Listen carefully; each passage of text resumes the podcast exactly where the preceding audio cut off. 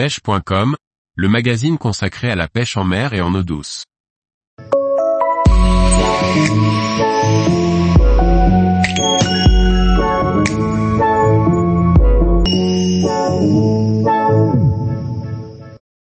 Bricoler rapidement une bourriche flottante pour la pêche embarquée. Par Gauthier Martin. Que l'on soit en bateau, en kayak ou en flotte tube, il est toujours pratique d'avoir un vivier à bord. Découvrez comment réaliser rapidement une bourriche flottante à moindre coût. Je pêche presque exclusivement au leurre et je remets toutes mes prises à l'eau, cependant je constate souvent que lorsque l'on relâche une perche ou un cendre directement après la capture, le poisson stressé retourne dans son banc où il sème la panique. Résultat, il devient plus méfiant ou pire le banc se déplace et on perd le poisson. C'est pour cela que je me sers de la bourriche dans laquelle je mets mes prises en allant et je les relâche avant de changer de spot. La seconde raison pour laquelle j'ai besoin d'une bourriche flottante, c'est pour la pêche du silure au vif.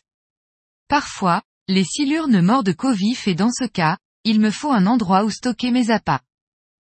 Sur un petit bateau, un kayak ou un flotte tube, difficile de les garder dans un récipient à bord. C'est lourd et surtout la durée de vie des vifs est réduite sans pompe à oxygène. C'est pourquoi la bourriche flottante s'impose comme la meilleure solution dans ce cas de figure. Elle n'est pas encombrante et elle permet de garder le poisson dans de bonnes conditions.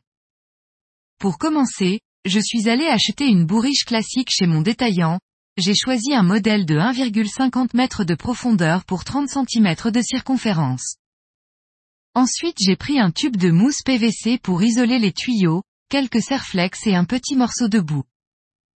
Cette étape est vraiment simple, on recouvre tout le premier arceau de la bourriche avec la mousse PVC. Puis on utilise les serflex pour fixer le tube de mousse autour de l'arceau, on commence par une extrémité. Puis on fait la seconde et il n'y a plus qu'à en mettre entre les deux pour bien fixer la mousse.